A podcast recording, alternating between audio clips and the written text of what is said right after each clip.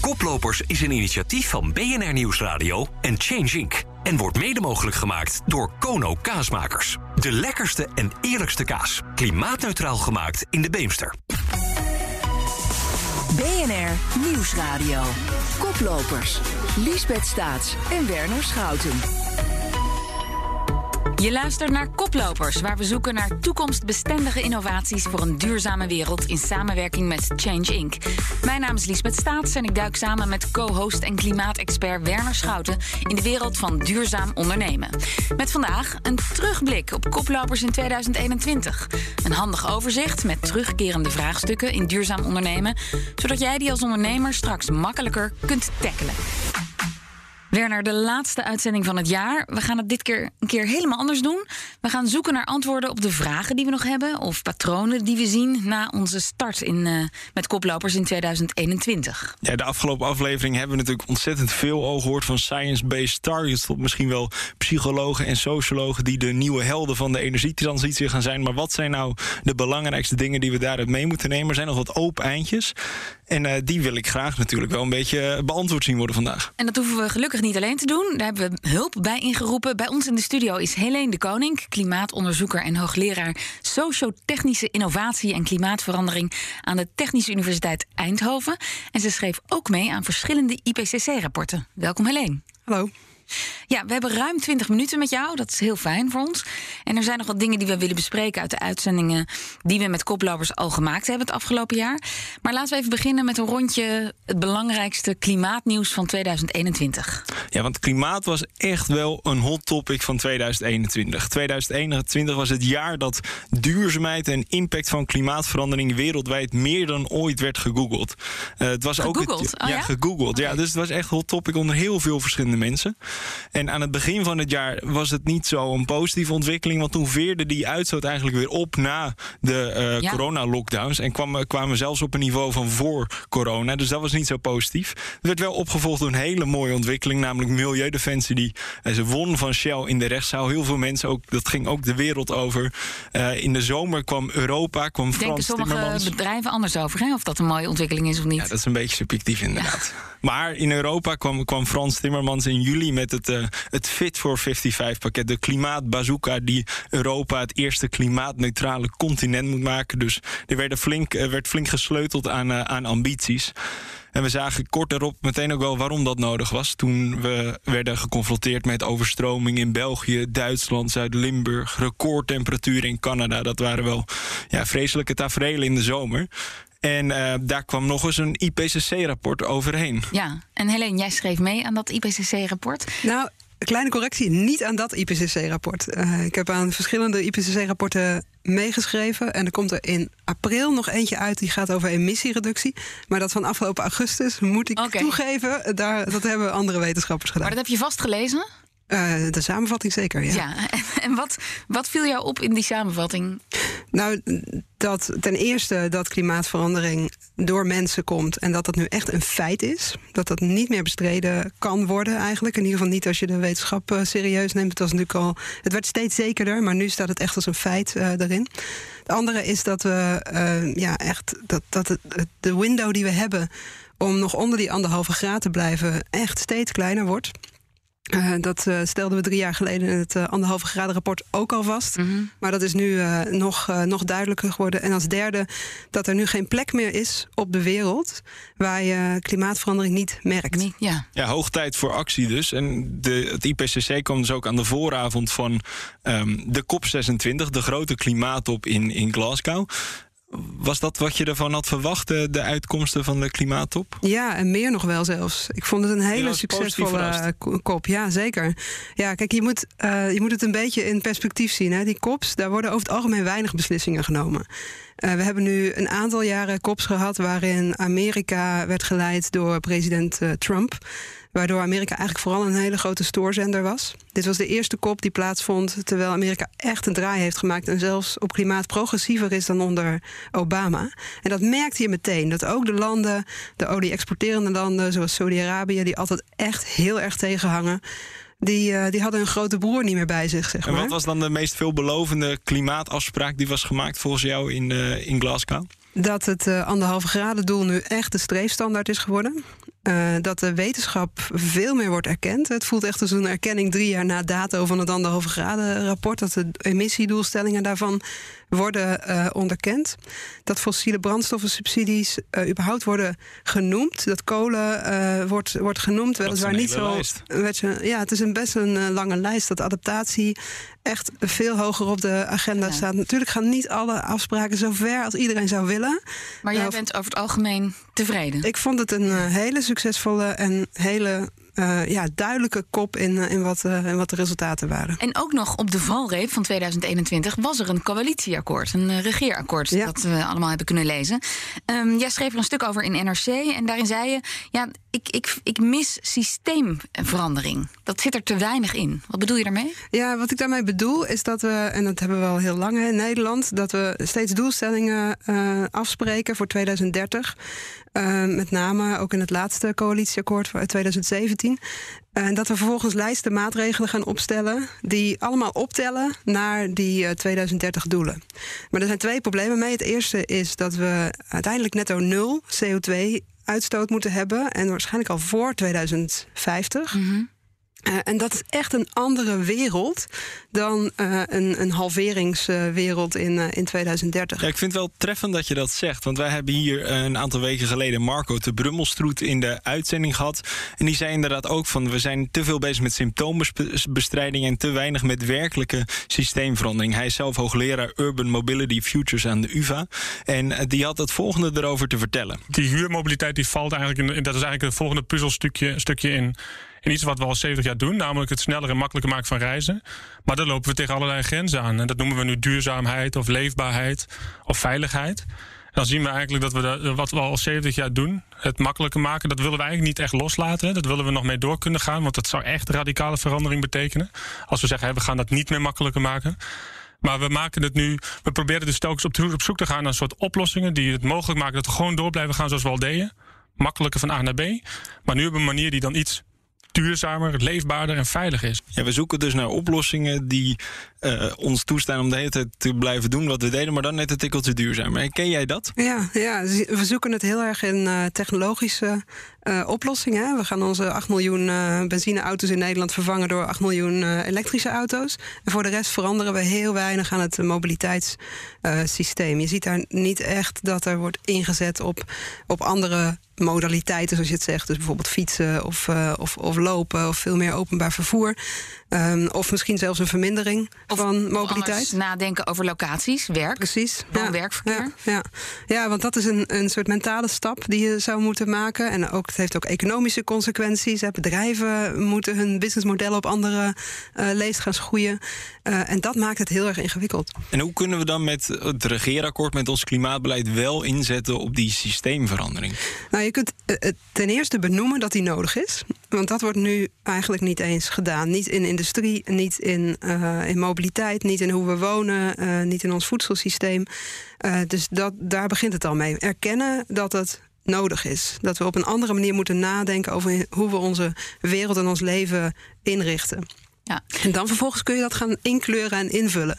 En dat is natuurlijk een lang proces en een onzeker proces. En dat maakt het ook moeilijk met de politieke realiteit.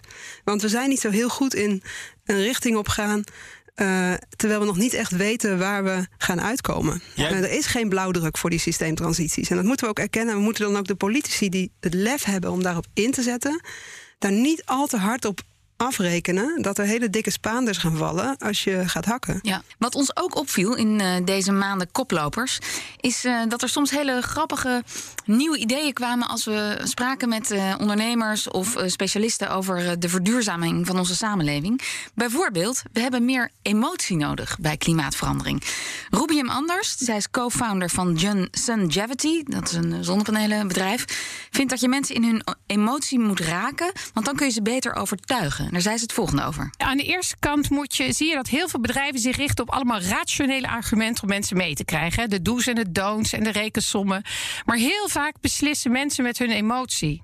Dus wat je moet proberen is om die emotionele snaar te raken. En heel vaak weten mensen al in één minuut of ze iets willen of niet. En zoeken ze daarna alleen nog maar voor herbevestiging. Ja, zij pleit dus voor ehm, ja, in die hele energietransitie om ook antropologen en uh, psychologen in te schakelen. Ben je het met haar eens? Ja, ik ben het daar heel erg mee eens. Ja, gedragswetenschappers met name hebben echt een, uh, een belangrijke rol te spelen. En die geven aan dat mensen beslissen op basis van uh, drie factoren motivatie. Dus is het echt in lijn met hun eigen motivatie.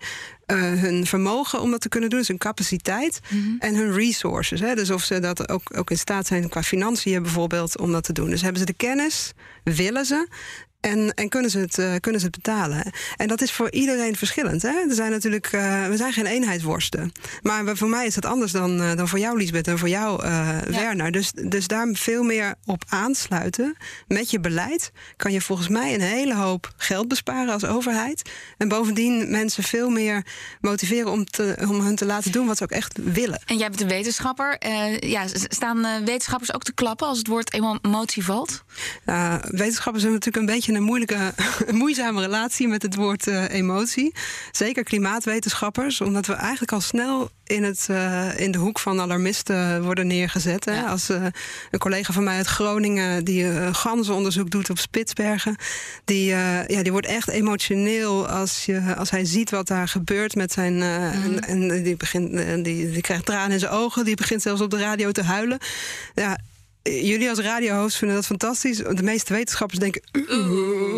Ja. ja, emotie is geen logische koppeling. Maar, maar dan toch even, denk ik, uh, ook bij de chroniekjes hebben we gezien dat het kabinet heel weinig luistert naar dat, die gedragsunit van het RIVM bij, bij de keuze in onze coronamaatregelen. Dat leidt me tot de vraag: wordt er bij klimaat voldoende geluisterd naar gedragswetenschappers in jouw optiek? Nou, ik denk dat dat wel meer kan. Uh, nee, zoals ik dus al eerder zei, we kijken vooral naar technologieën. Uh, en naar wat er betaalbaar is als eenheidsworst. En heel weinig naar wat mensen echt kunnen en hoe hun gedrag echt, echt in elkaar zit. Oké, okay, ja. dus nog onvoldoende.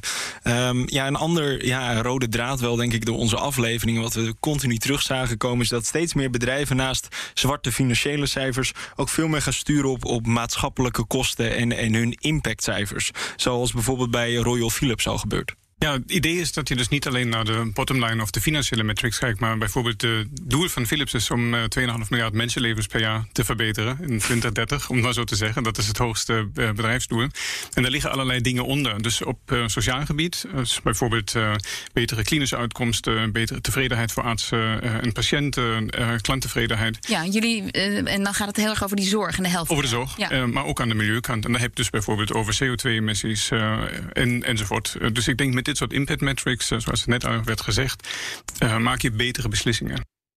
Ja, steeds meer bedrijven sturen op impactcijfers. ASN Bank die stuurt op biodiversiteitscijfers. Uh, Philips die zich dus stuurt op hoeveel levens ze verbeteren. Is dat een, een goede ontwikkeling wat algemeen goed moet worden gevonden? Ja, ik, ik denk het wel. Uh, ook juist die 2,5 miljoen levens verbeteren. Je, je, je hoort aan de toon van, uh, van deze Robert Metsen dat, die, dat, dat dat hem motiveert. Weet je, dan kom je weer op die motivatie. Ook bedrijven hebben een motivatiecapaciteit en resources. Hè. Die kunnen bepaalde dingen en bepaalde dingen niet. Dus ik denk dat het een goede ontwikkeling is. Tegelijkertijd moeten we er niet de wereld van verwachten. Nee, want dat was mijn vraag. Want scheelt het zoveel in de impact of de voetafdruk van bedrijven? Nou, ik denk dat het meer aangeeft dat, uh, uh, dat, dat overheden meer kunnen gaan doen om ze daarop te sturen. Kijk, als één bedrijf, weet je, of het Unilever is of uh, een, een, ander bedrijf, voorop loopt, dan laten ze zien dat het kan. Mm -hmm. En dan kan vervolgens de overheid zeggen: Nou, weet je wel, we gaan die standaard bij anderen ook opleggen. Dus op die manier kun je het gebruiken. ik denk wel dat je moet uitkijken dat voor dat indicatorisme, zeg maar, dus dat. Um, dat, dat bedrijven alleen maar gaan sturen op die indicatoren voor die indicatoren ja. en, en niet meer voor de echte uh, impact. Dus dat je er wel kritisch op moet blijven. Oké. Okay. En wat mij ook, ook opviel, dat is een paar keer gezegd in, in onze uitzendingen. Ja, Nederland was op een aantal punten enorme koploper als het ging over windmolens. Is alweer een tijdje terug, maar waren we de beste, de snelste en uh, de grootste. En bijvoorbeeld kweekvlees van recenter datum. Maar we zijn het niet meer. Al die bedrijven, ik geloof dat Denemarken nu de grootste windmolenproducent is. Kweekvlees zijn we ook, ja, die, die bedrijfstak is in andere landen groter nu dan hier. Herken jij dat en hoe komt het? Ja, dat van windenergie is wel een hele tijd geleden Ja. hoor. Dat was echt jaren tachtig. Ehm, Denemarken heeft daar al heel lang eh, eh, veel meer investeringen gedaan. Eh, da- dat, dat, die geschiedenis ken ik eigenlijk het beste. En daarvan kun je wel zeggen dat, dat eh, de industrie een tijdje lang vrij sterk was. Maar dat er eigenlijk lokaal in Nederland niet echt een markt werd, eh, werd gecreëerd. Het, be- het beleid ja, zwalkte een beetje. Eh, De innovatie ble- bleef de innovatie en verder niks. En Denemarken deed dat veel beter. Die had een eigen industrie en die ging die industrie gewoon ja, met, met industriepolitiek eigenlijk gewoon ondersteunen. In eigen land. In eigen land, ja. Want eigenlijk moet je eerst in eigen land een markt hebben. Dat zag je ook met China, met zonnepanelen. Die is nu wereldleider op het gebied van, eh, van zon-PV. Dat hebben ze gedaan door heel veel kennis in te kopen... en eigen capaciteit op te bouwen, dus eh, kennis op te bouwen. Maar ze hebben dat ook gedaan door een hele grote lokale markt eh, te, te creëren. Dus hun eigen Ja. uitrol te hebben. En daardoor konden ze ook een succesvolle exporteur Maar worden. dan mm, met het regeerakkoord hebben we dan. Nu horen we ook over groene industriepolitiek in Nederland. Stem dat hoopvol? Of, of zeggen van nou, Nederland is daar nog steeds niet heel goed in om echt die innovatieve bedrijven in Nederland te houden? Ja, ik weet niet zo goed hoe Nederland daar op de innovatielijstje zit. Ik denk wel dat het goed is om goed na te denken over welke industrie je echt nodig hebt en wil houden. En welke industrie je, eh, ja, je echt moet gaan, eh, gaan verkleinen. Ja, wat ik heel jammer vond, is dat de Love Baby van Nederland, de, de, die, die gaan in Finland produceren. Terwijl het no- notabene een oer-Hollands bedrijf is. Ja. Ja, ja, dat heb je. Ja, je ziet toch dat. Nou, ik denk eigenlijk dat in Europa dat het niet zo heel erg is. Weet je wel, we zijn één Europese Unie. Ehm, en het is ook goed als in andere landen. ehm, eh, er geld wordt verdiend met nieuwe innovaties. Want in, in Europa zijn we behoorlijk op weg met de emissiereductie. Moet allemaal sneller en zo, maar we zijn daar echt wel mee bezig. Maar als je bijvoorbeeld een, eh, een echt armer ontwikkelingsland ook wil overtuigen om, eh, om zelf te verduurzamen, dan moeten ze ook daar lokaal kunnen produceren. En als we dan alles, ja. alles eh, in Europa houden, dan, ja, dan krijg je het daar ook niet van de grond. En eh, er stonden hier ook mensen in de studio die de vertegenwoordigden een bedrijfstak waarvan je je kunt afvragen: ja, is het, heeft het nog wel zin om zo'n hele sector te verduurzamen? Of moeten we gewoon misschien afscheid nemen van sommige sectoren? En dat geldt onder andere voor de binnenvaartsector. Een van de dingen waar we naar kijken is van de energietransitie kan de ondernemer zelf niet voeren. Dus je hebt een grotere systeem nodig, Brussel, eh, het Rijk, om die energietransitie te maken. Maar ook kijken van hoe integreer je de binnenvaart in een grotere energiebehoefte. Ja, dit ging over de binnenvaart. Ehm, wij kregen uitgelegd dat het echt moeilijk is om al die, al die eigen ondernemers, zelfstandige ondernemers met een schip, zover te krijgen dat ze investeren in duurzamer varen bijvoorbeeld, of nieuwe technologie. Ja, eh Galit Taghi, die we hier horen, die zegt: ja, we moeten of nou, van de overheid enorme hulp en steun krijgen. En wij vroegen ons af: ja, misschien moeten we wel afscheid nemen van de binnenvaart. Ja, ik denk er zijn een aantal sectoren die echt onder druk staan. Hè? En de, de binnenvaart eh, loopt wat achter met de verduurzaming. Dus over het algemeen wat minder regels op van, eh, van toepassing. Eh, het is een ingewikkelde sector om te verduurzamen, alhoewel niet zo ingewikkeld als luchtvaart of zo. Ehm, wat je wel heel erg ziet is dat. Kijk, we zitten met z'n allen in een systeem. En er is eigenlijk geen individuele actor. Zelfs niet een hele sector die dat systeem kan veranderen. De overheid kan het niet alleen. Shell kan het niet alleen. ABP kan het niet alleen. eh, u en ik kunnen het niet alleen. Dus die, eh, en dat geldt dus ook voor de binnenvaart. Dat zie je. En daarom kijkt iedereen naar de overheid. Want iedereen denkt dat de overheid het wel kan. Maar de overheid kan het ook niet alleen. Want die kunnen ook niet zomaar allemaal beleid gaan eh, implementeren. zonder dat ze een idee hebben dat de sector daar echt op reageert. En jij noemde net een aantal sectoren die wel een beetje in het nauw zitten of die gaan krimpen. Wat zijn voorbeelden daarvan? Nou, ik denk dat het beste voorbeeld is de raffinagesector. Een behoorlijk grote sector in Nederland. Ik denk niet dat die helemaal gaat verdwijnen, want we zullen nog vliegtuigbrandstoffen nodig hebben en scheepvaartbrandstof en dergelijke. Ehm, maar, maar die kijken wel naar eh, scenario's. Nou we hebben nu zes raffinaderijen in Nederland. Die overigens maar voor een kwart eh, benzine voor eh, auto's produceren. Dus dat je zegt, nou, we- gaan nu allemaal elektrisch. Dus die raffinaderijen verdwijnen. Dat is niet waar. Hè. De rest is voor de chemie, voor de luchtvaart en voor de scheepvaart. En daar gaan we nog niet zo hard. Ehm, maar goed, het is wel duidelijk dat er in 2050 eh, waarschijnlijk geen zes raffinaderijen van deze omvang meer in Nederland staan. Maar we hebben bijvoorbeeld ook een, een melkboer hier in, in de eh, studio gehad. Er zijn nu ontwikkelingen, bijvoorbeeld Doos Vegan Cowboys. Die maken roestvrij stalen koeien waar, waar gras in gaat, gewoon machines. En daar komt dan melkeiwit uit. Zou dat dan niet eigenlijk het einde betekenen van dus eigenlijk de, de, de bekende veeteelt voor, voor melk en dergelijke? Ja, dat zou kunnen. Dat, die, die voorspelling kan ik, kan ik niet doen. Ik weet ook niet of dat noodzakelijkerwijs een, eh, een, een, een verbetering is, ook qua, qua broeikasgassen en met al het staal en zo. Maar, um, maar het is wel, uh, ja, er zijn een aantal sectoren die in ieder geval in hun bedrijfsvoering en soms ook echt in hun producten uh, niet compatibel zijn met nee. een, uh, een anderhalve graden wereld. Vind jij dat onze overheid dat uh, genoeg benoemt? Dat, dat durft te zeggen van ja, op, op de lange termijn, het spijt me, maar dan zullen deze sectoren niet meer bestaan zoals ze nu bestaan. Nou, kijk, als je het dus hebt over die netto-nul-wereld en probeert in te vullen en in te kleuren hoe die systeemtransitie eruit ko uh, komt te zien, dan kun je ook het gaan hebben over uh, welke um, bedrijven en sectoren daar nog wel in voorkomen en welke echt zwaar moeten veranderen. En we hebben het in het verleden gezien, hè? En dat noemen ze uh, disruptive innovation, hè? dus disruptieve innovatie, waarin gewoon sectoren gaan verdwijnen. fotorolletjes, zeilschepen. Maar ik heb nu toch een beetje het gevoel dat we met miljarden voor de industrie, vooral elke industrie, in een wat duurzaam mijn jasje willen stoppen. In plaats van dat we toegeven dat sommigen echt de toekomst niet gaan halen. Nou ja, de, de, da, daarom is het zo belangrijk dat de individuele industrieën wel echt een plan hebben. die ook nog echt in lijn is met die anderhalve graden wereld. En het moet een geloofwaardig plan zijn. Dus daar moet je heel kritisch naar kijken. We moeten ons niet met een kluitje in het riet laten sturen. met een beetje verduurzaming hier en daar. En Helene, eh, alle koplopers die hier in de studio waren. die waren heel enthousiast. en die hadden plannen en innovaties. en die wilden eigenlijk ook meteen de hele sector waarin ze actief waren meenemen. Heb jij tips of adviezen om dit zo goed mogelijk te doen? Poeh.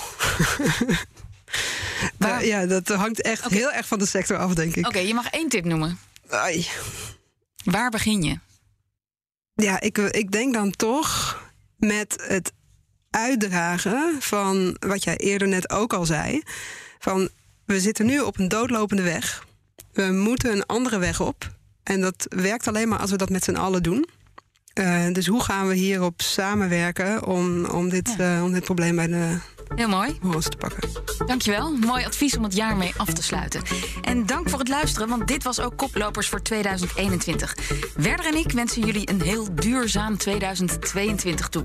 Je kunt deze uitzending en alle andere terugluisteren via de BNR-app en bnr.nl, maar uiteraard ook op jouw favoriete podcastplatform. Koplopers is een initiatief van BNR Nieuwsradio en Change Inc. En wordt mede mogelijk gemaakt door ASR. Voor al uw duurzame zakelijke verzekeringen. ASR doet het.